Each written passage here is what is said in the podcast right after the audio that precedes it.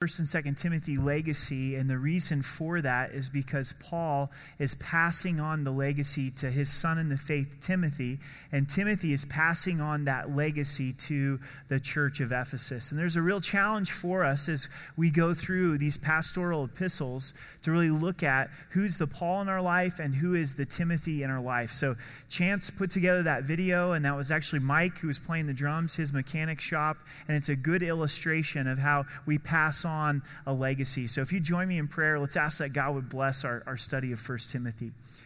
Father, we thank you for your word. We thank you for the opportunity to study it tonight. And God, I pray that you just meet us right where we're at and that you would give us the energy, Lord, to focus in and, study your word. And God, we thank you for people and that truth and legacy is passed on through relationship. And may you motivate us and strengthen us in the area of relationship. So, Father, would you pour out your Holy Spirit upon this time in Jesus' name? Amen. So please turn with me in your Bibles to 1 Timothy we're in chapter 1, verse 1. 1 Timothy chapter 1. We're going to do a blazing speed of two verses this evening. So. Legacy, dictionary definition, is something transmitted by or received from an ancestor or a predecessor. So that's the world's definition of legacy is that you're passing on something material, you're giving an inheritance. But a biblical definition of legacy, God's perspective, is passing on the love of Jesus Christ. And maybe or maybe not, you can pass on something material to your kids, but even more so, are you passing on the love of Jesus Christ? And maybe you say, I don't have kids. Are you passing on that legacy of Jesus Christ to those who are around you? Paul is sharing, he's passing on, he's investing, and Timothy's receiving. He's putting himself in a position where he's receiving this spiritual input, and the result is impact.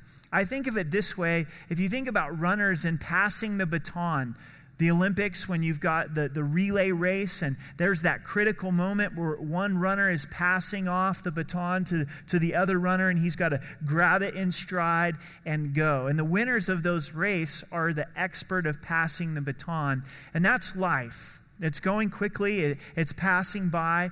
And if you know Christ as your Savior, then who are you passing it on to? But you've got to give it, but also you've got to receive it. And we need to have a Paul in our life. We need to have someone who's older, wiser, walked with the Lord longer, but we also need a Timothy, somebody that we can share with that's newer in the Lord and is younger in the Lord. I want you to think about this question for just a moment. Who has impacted you or influenced you the most over your life? If you think of one or two people who's impacted you or influenced you the most in your life, there's a lot of names that come to mind for me. God's blessed me with a lot of wonderful pastors that I've had uh, in my life. Uh, I think of my parents. My parents impacted me in a, in a great way. The legacy that my dad has given to me is one of time. He spent time with me. I remember being a young kid, and he had his lawnmower, and he would start it up in the backyard and be mowing the lawn. In Southern Oregon, it gets very hot. He'd have his shirt off. And me being a little guy, you know, knee high to a grasshopper, I had my plastic mower with my shirt off, and I was walking just like my dad. And my dad's not a man of many words. He's, a, he's an engineer, but he's a man of consistency, and he passed on a love of Jesus Christ by being there and being in my life. My mom's a, a prayer warrior. I know that she's praying even this weekend for our church services, has a deep love for Jesus Christ and the lost, and, and that was contagious. And when I think about legacy, I've got to think about my parents. And on a pastoral note, I think about a man named Rich Wright. When I got out of Bible college, college and school of ministry, I was kind of looking for an opportunity to go on staff at, at a church. And it was surprising to me as a 20 year old that nobody wanted to hire me. You know, as I thought I was so hireable at 20 years old and I'd knock on all these churches doors and they're like nope I don't I don't think so. And Calvary Chapel Nampa the pastor there is Rich Wright and his son was my one of my roommates in school ministry. And he said Eric I, I met with him and he said you know we can't offer to pay you anything. We can't offer to bring you on staff but I'll, I'll treat you like one of my sons and he says, You can come live with me while you're getting into transition into Nampa, Idaho. And he's a real father in the faith uh, to me and opened up his home to me. And as a young guy, I ate a ton of groceries, you know, and they fed me for about, about six weeks. And then he just had time. He had time to spend with me. And he'd say, Hey, come in my office. And it was a little bit intimidating and encouraging because before he was a pastor, he was a cop. And so he could just kind of see right through you and this older man. And I, I, not kidding, he could just read my weaknesses like a book. And he'd say, These are these ways that you need to grow. And in his little church at, in Nampa, Idaho, there's this aisle going out of the sanctuary. And during the last song of every service, he walks that aisle while the church is singing and he hugs as many people as he possibly can.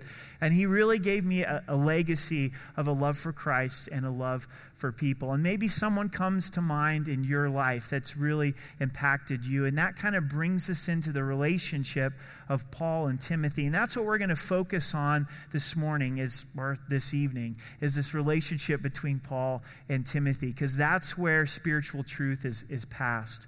But let's look at a little bit of a background to this epistle to kind of lay the groundwork for the next several weeks. First is who's writing this epistle, this short letter, six chapters. It's the Apostle Paul.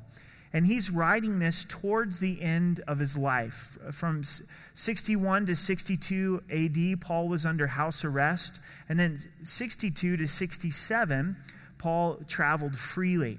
And then in 67 AD, Paul was recaptured where he wrote 2 Timothy. So we believe that he wrote 1 Timothy between 63 and 66 AD. And who's he writing to? It's always important when we're studying the scriptures is who's receiving the letter, and it's one man, it's Timothy. And this is a little bit unique because Galatians is written to the church of Galatia. Ephesians is written to the church of Ephesus. But this is a letter to one man. He's a young man. He's pastoring this church, the church of Ephesus. So keep that in mind that Timothy's the one that's receiving it. And why did Paul write this letter? Whenever you're reading a book of the Bible, look for that target verse that says why. So look at chapter 3, verse 15 if you have your Bible, and we'll see Paul tells us why he wrote the letter. Chapter 3, verse 15 But if I'm delayed, I write so that you may know how you ought to conduct yourself in the house of God, which is the church of the living God, the pillar and the ground of truth. So the reason that he's writing is so we would know how to conduct ourselves in the house of God. Because the house of God is the pillar and the ground of truth. Now, this doesn't mean that we've got to learn how to behave in a church building. That's the wrong interpretation of it. The house of God is the people of God. We're learning how to behave around one another. The church is so important to the Lord. It's what he's into, it's what he loves, it's what he died for, and he wants us to learn how to be able to interact with one another. What's the conduct? How are we supposed to live as the church of God? Because we've been given this great task of being the pillar and the ground of truth. I think that this epistle is so applicable for us today because it seems that churches, the people of God, are really wandering. We don't really know how we're supposed to behave, and we're looking for this and we're looking for that. And maybe a lot of you are asking these questions is what is church all about? And is it something that I'm going to be committed to? Well, stay tuned in this study of First Timothy. Well, where is Timothy pastoring? He's pastoring in the city of Ephesus. And this city is rich with history in the Bible. You want to write down Acts 19 because as we see this church being birthed, Paul comes and he spends two years there doing discipleship. In the evenings, he would have people come to the school of Tyrannus where he would teach the, the things of God. There's a revival that happens in Ephesus. There's a lot of magic and cult activity, and people are touched by Christ to the point where they burn their books, their, their cult books and the cost of it was 50 talents of, of, silver. There's this big book burning. That's when you know God's moving. When people go through their houses and they say, you know, it's time to get rid of this, it's, it's time to get rid of this. And we read there in Acts 19, it's because the name of Christ was magnified. That's why they wanted to get rid of that junk, is because they came into the knowledge of Jesus Christ. The temple of Diana is there in Ephesus. It was one of the seven wonders of the world, was destroyed. You can't go see it today. But the makers of the shrines of Diana started losing income because so many people got saved. So they throw a riot that ultimately causes Paul to have to go out to Ephesus, out of Ephesus. So it's worth going back and reading Acts 19 and seeing the beginning of this amazing work of God. You're probably familiar with the epistle to the Ephesians. We know it as the book of Ephesians. This is the same church. And that's also some great homework if you want to go deeper into 1 Timothy is make sure you understand the book of Ephesians. Because there in Ephesians we understand the gospel, grace of God that we're in Christ Jesus, that we're seated in the heavens and then how that grace is manifest in our lives, how it works out in all of our relationships. And this church would have an understanding of Ephesians when Paul writes this letter to Timothy. Even though they had a great letter like the epistle of Ephesians, it doesn't mean there weren't problems in this church. And that's why Timothy is getting addressed because he's the pastor that's going to have to deal with these things. I love this. I hope this isn't too much for you. I think it's really going to be beneficial. But if you can understand a little bit of what the city of Ephesus is like, you'll know what Timothy was, was up against. It's the largest city in Asia Minor, which is modern day Turkey. It was a port city on the Mediterranean. We know from archaeology, I had an opportunity to go there many years ago, and they've actually dug up this ancient city. It's one of the largest archaeological digs in the world. And there's these symbols as soon as you got off a boat that was pointing to all of the prostitutes. It was a very sexual, immoral place, but it was also highly intellectual. They had one of the largest libraries and ancient history right there in Ephesus. Also, this temple of Diana. So you can start to understand it was a Roman colony, the Romans had taken over it. This is much like some of the big modern cities in America today. We have to understand that sin's not new. Folks, sin is not new. We're not up against something that's new. We're up against the same thing that the Apostle Paul was when he was in Ephesus, the same thing that Timothy was up against. But they saw an amazing move of God in the midst of this very pagan place. Here's a quick outline of this book. Chapter 1 is the church and its message, the church and its message. Chapter 2 and 3 is the church and its members. And then chapter 4 is the church and its ministry to itself. And then chapter 5 and 6 is the church and its ministry to the world. So through Paul, then to Timothy, the legacy is passed on to the church. And we learn about church life in this book. So let's look at verse 1 of chapter 1. You're like saying, I thought we would never get there. We are there.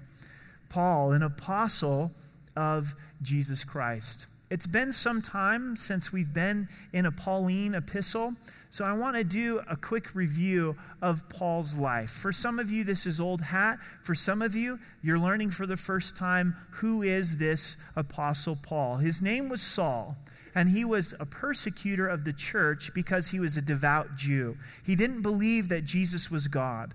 Anybody who claimed that Jesus was God was on Saul's hit list. Stephen, who was the first martyr in the book of Acts, was stoned we find that Saul was holding the coats of the men who were stoning Stephen. He watched Stephen be stoned. He heard the words of Stephen Father, forgive them, for they know not what they do. It had to have touched Saul's heart. It must have been that seed planted in his heart that would later give fruit to his conversion. But Saul continued in his rebellion, in his hard hearted ways.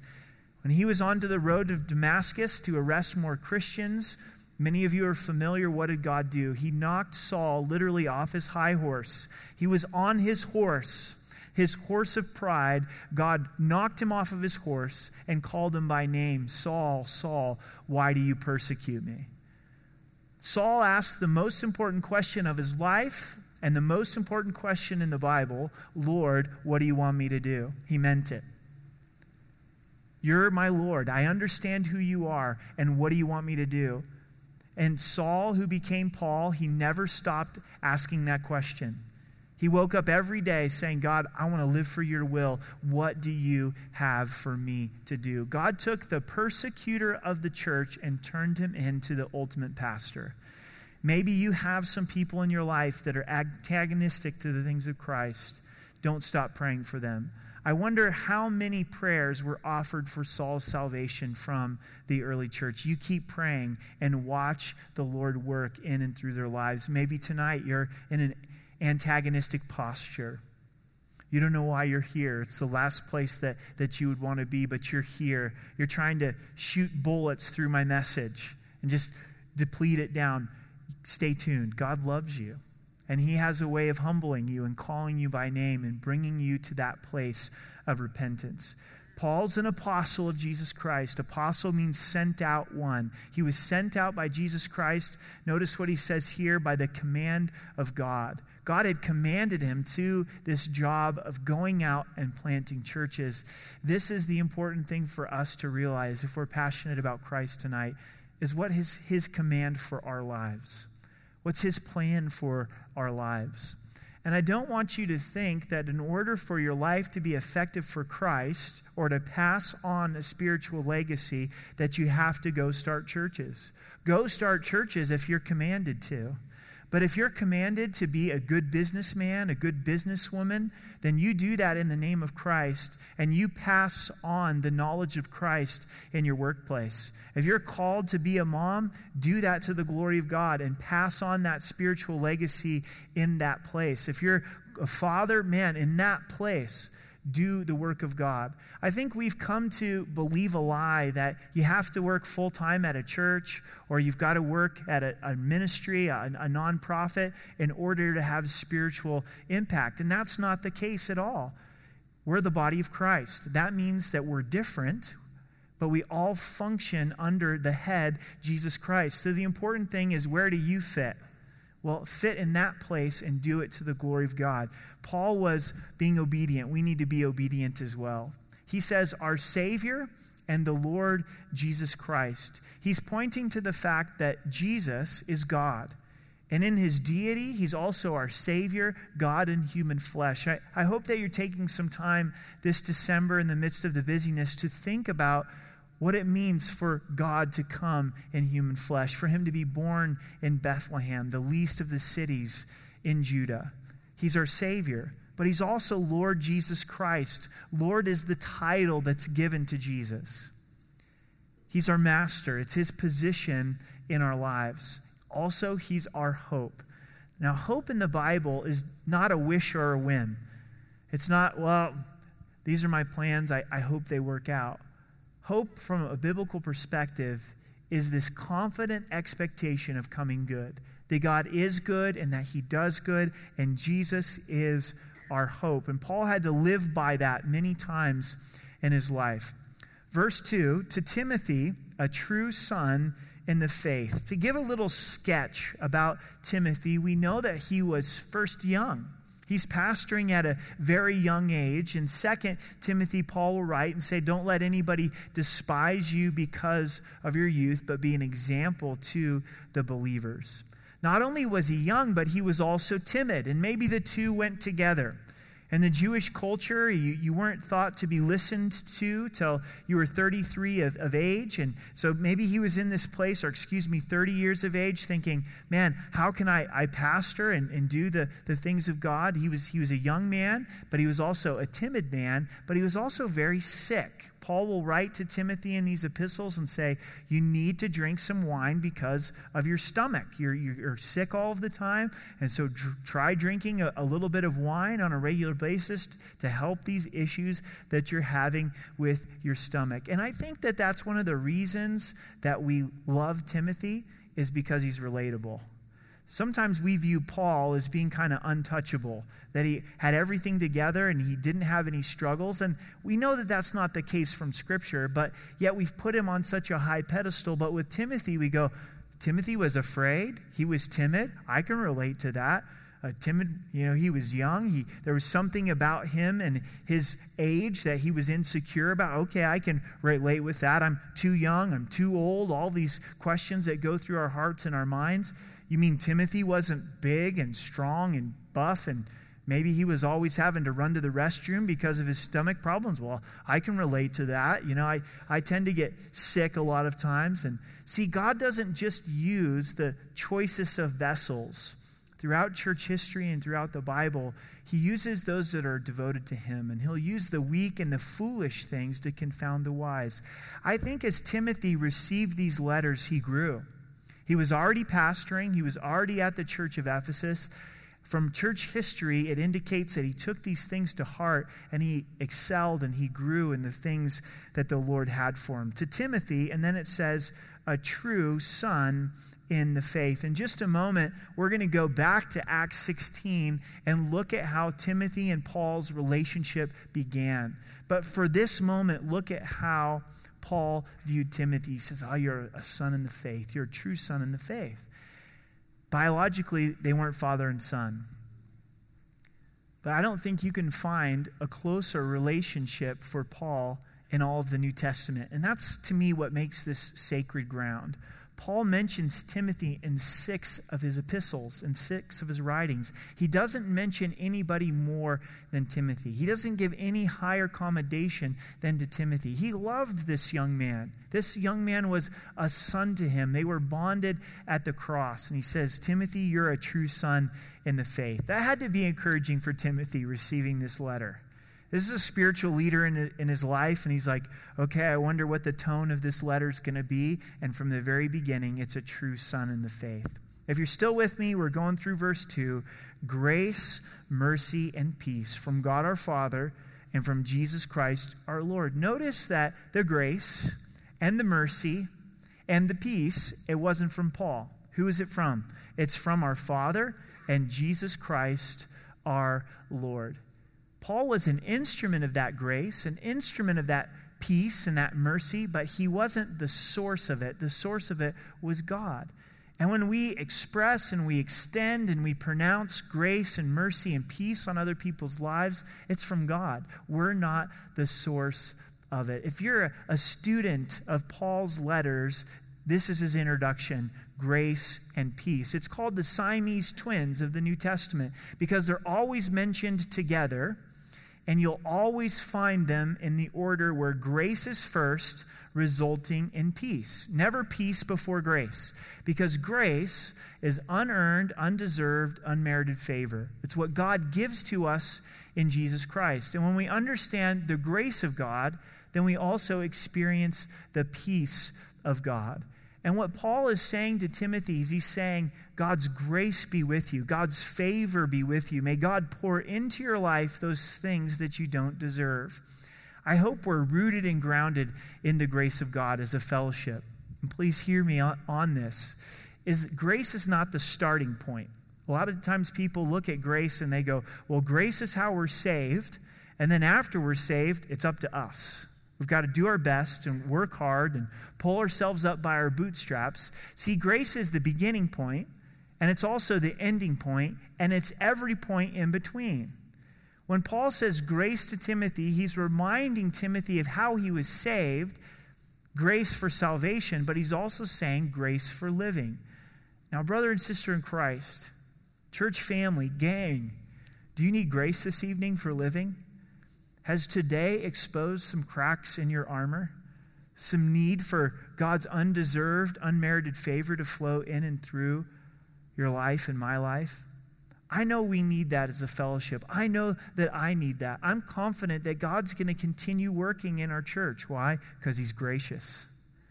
We're cracked vessels, and we live by His grace, and we're transformed by His grace.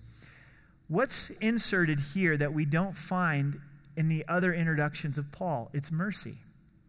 Grace, mercy, and peace. There's only one other time that Paul inserts mercy, and it's with Titus, his other son in the faith, the other pastoral epistle. This stands out to me because the closer you are in relationship with someone, the need for mercy to be extended. See, mercy is not giving somebody what they deserve. I wonder how many times Timothy just blew it. Paul has to write this letter to Timothy because he's not in the best state.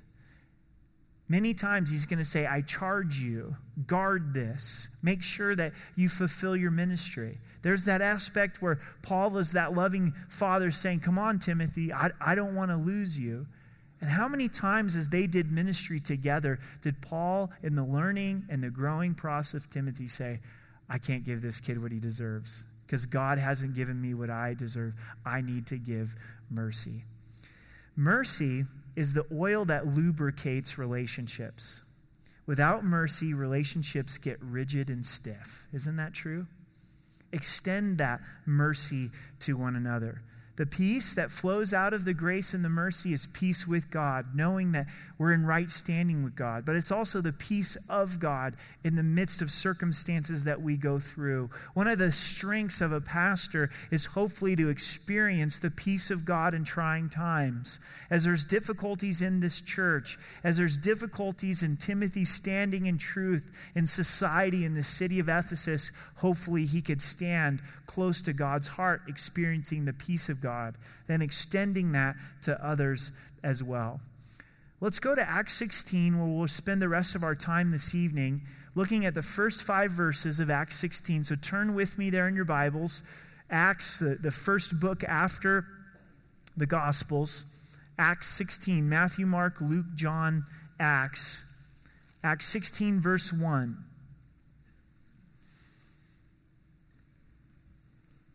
Speaking of Paul, then he came to Derbe and Lystra, and behold, a certain disciple was there named Timothy, the son of a certain Jewish woman who believed, but his father was a Greek. So we find that Timothy's a disciple already by the time that Paul gets to him in Acts 16. Some think that Paul led Timothy to the Lord in his first missionary journey. We don't know for sure. But what we do know is Timothy's a disciple.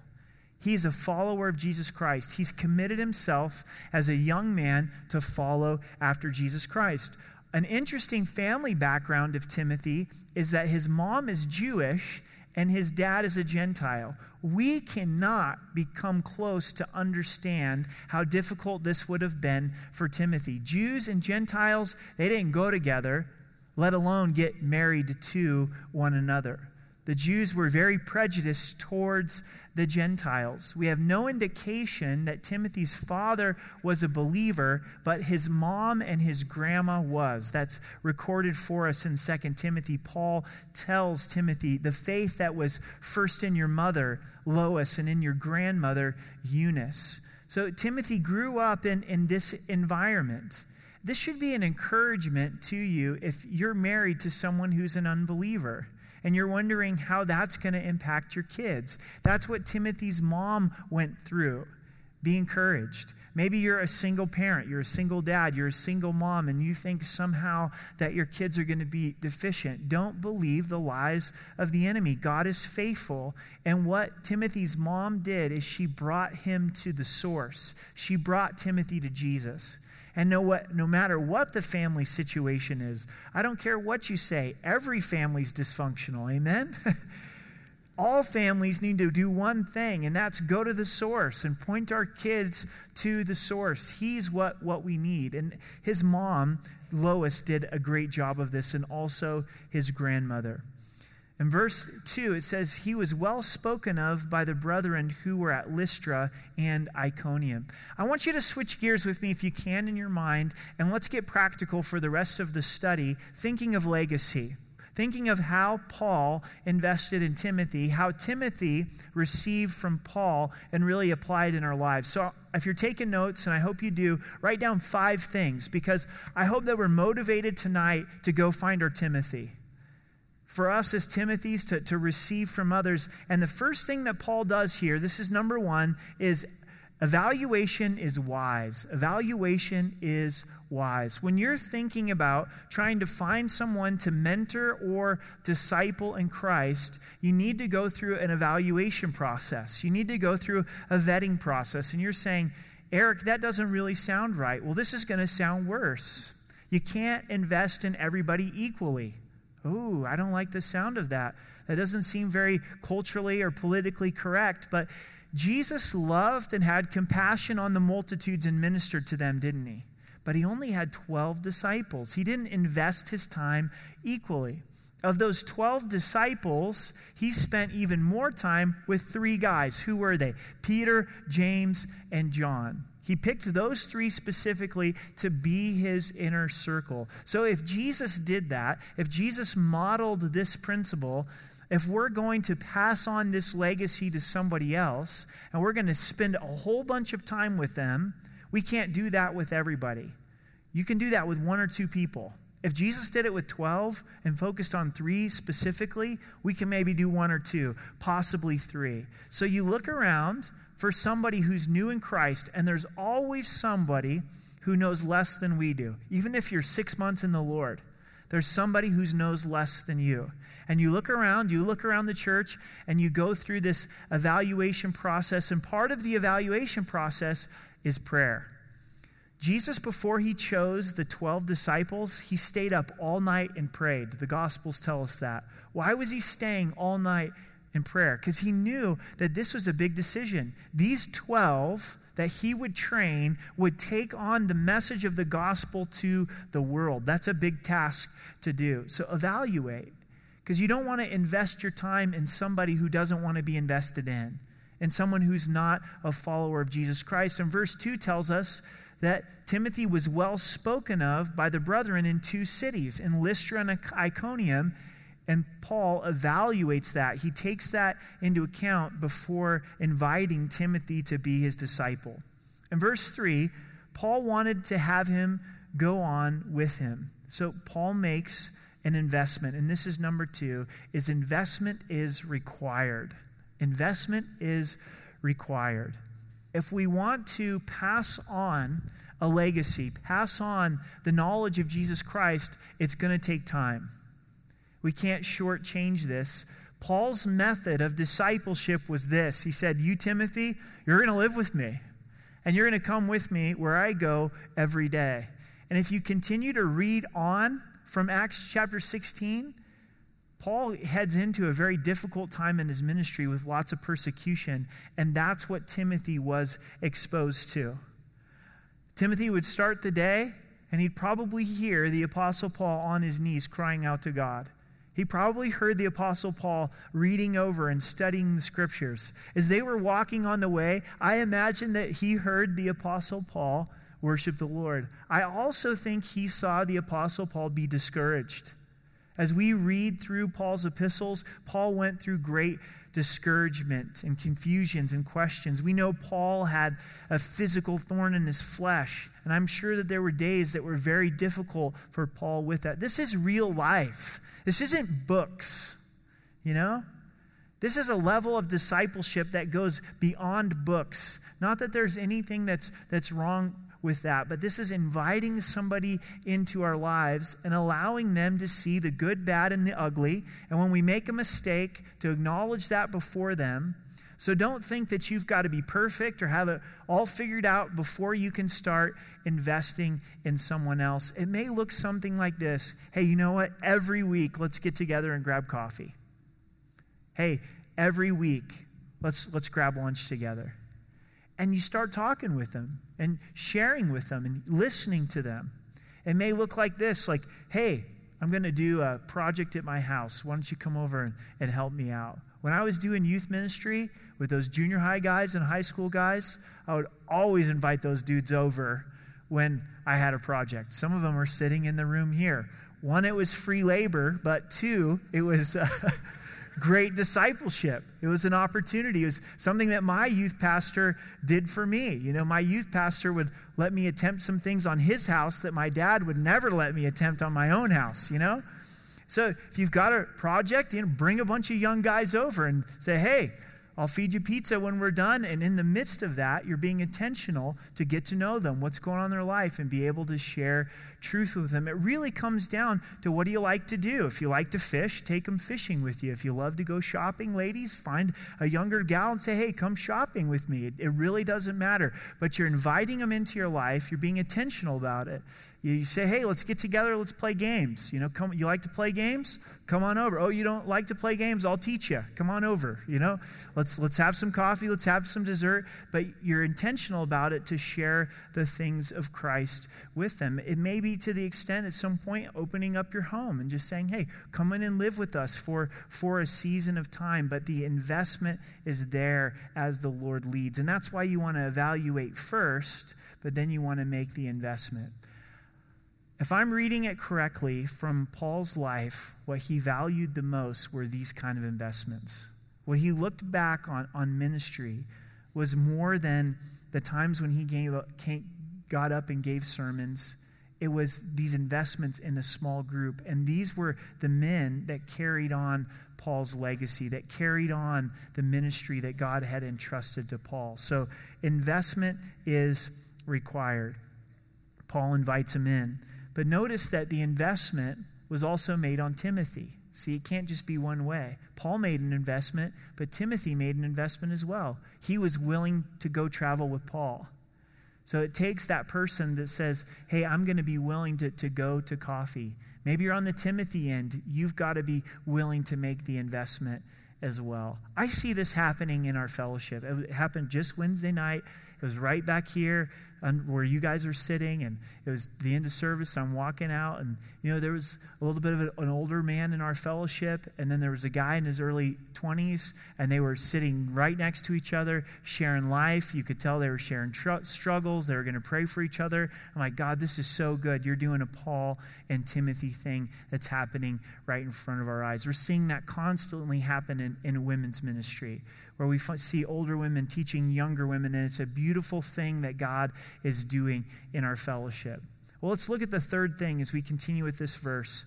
And he took him and circumcised him because of the Jews who were in that region, for all knew that his father was a Greek. This is not for salvation, not at all.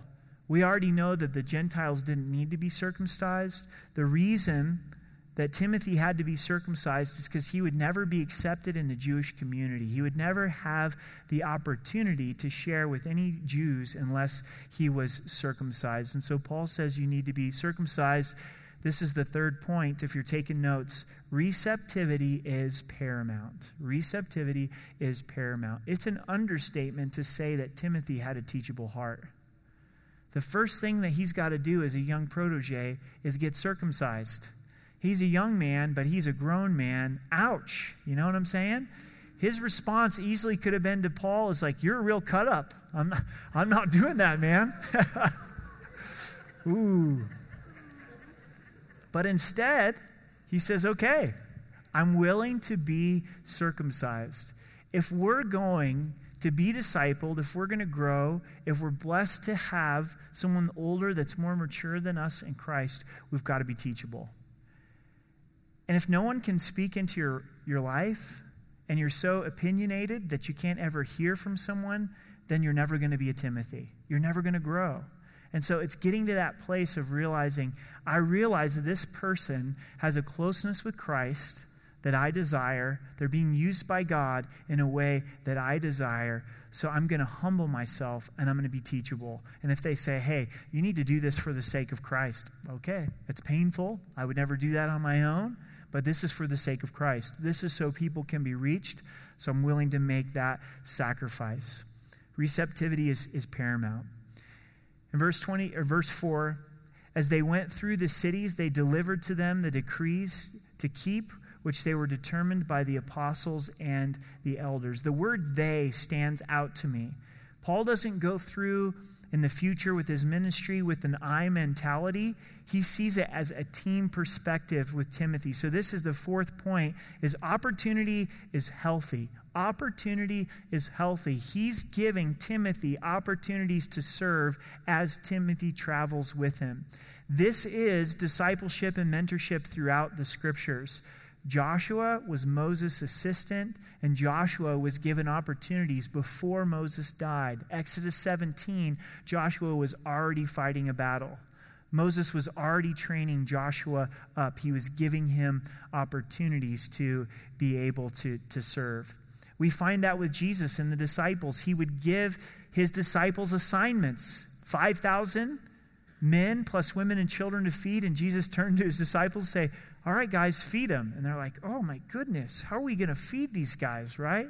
And he put them in a situation where their need was beyond them, beyond their experience, beyond their resources, so that they would have to look to Christ. So as you're investing in someone else, whether it's your kids, your grandkids, somebody at work, you know, I love how Chance did this video because he showed godly legacy happening in the workplace is give somebody opportunity.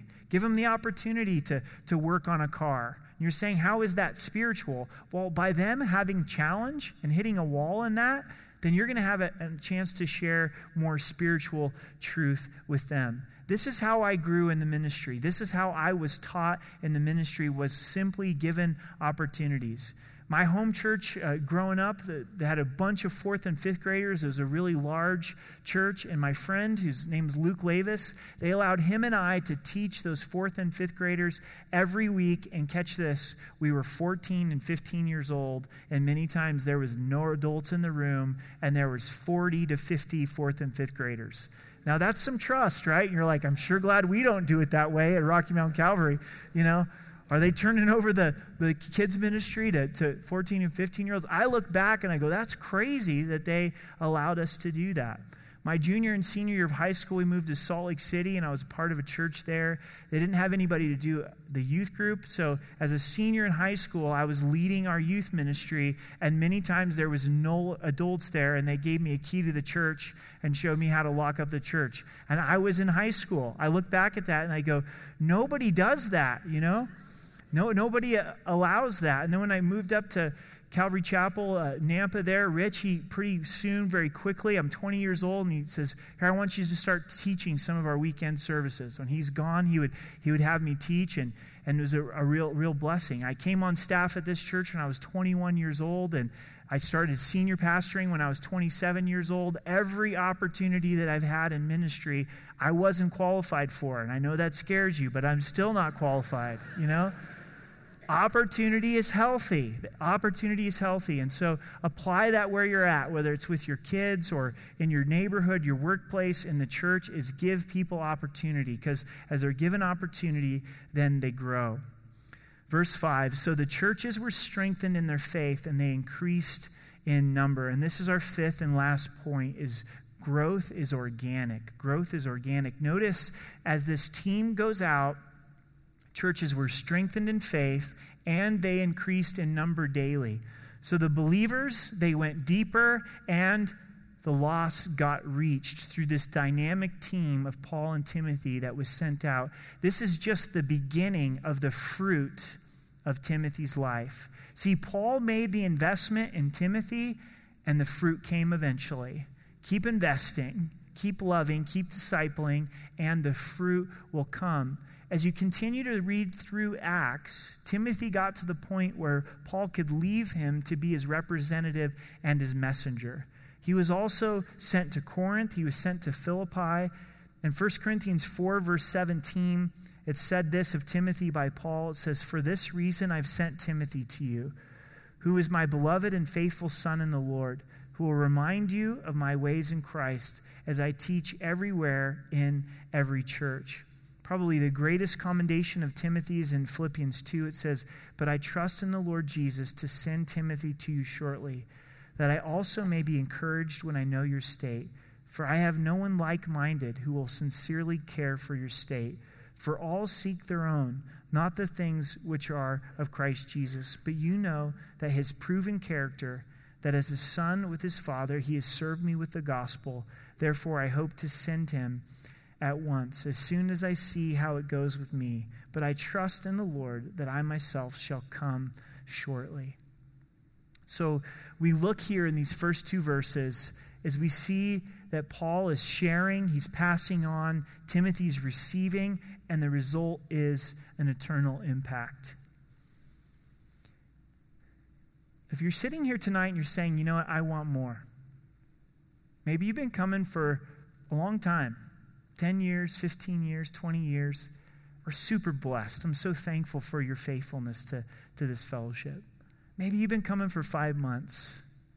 Maybe you've been saved for six months or you've been saved for 40 years, but you're saying, you know, God's doing something in my heart. I could just feel it when I went to church tonight. He's stirring me. You want to have eternal impact. Sometimes it just hits me square in the face. God, I want my life to count for eternity. Then we look at how Paul invested in Timothy and we say, okay, here I go. I'm going to find my Timothy. I'm going to make the investment. I'm going to spend time with them. I'm going to get to know him. I'm going to share what Christ has done in my life. And you may say, hey, I'm not qualified. If you wait till you're qualified, you'll never invest in somebody else. Now's the time. And there's so many people right here in this room that are screaming for investment. They're saying, I just want someone to care. I want someone to invest in me and to pour, pour into me. And you look for that Timothy. But you also look for that Paul. And you start saying, I need someone to pour into my life as well. But it's inside of these relationships that the kingdom of God really explodes. This is how Jesus ministered, this is how Paul ministered. And there's always room for us to grow in this. There's so much room for me to grow in this. But I am convinced at the end of our lives, this is what we're going to look back on and we'll go, that was worthwhile. The times that I invested in my kids this way, oh man, that was worthwhile. The, the time that I invested in this particular person in that way, oh, that, that was worthwhile. The friendship that came out of that, the fruit that came out of that. Everything that we'll study throughout this letter goes back to this relationship between Paul and Timothy. Paul pours into Timothy, Timothy pours into the church, the, the church is then able to pour into the community. So let's stand and pray and ask that the Lord would help us to apply these things.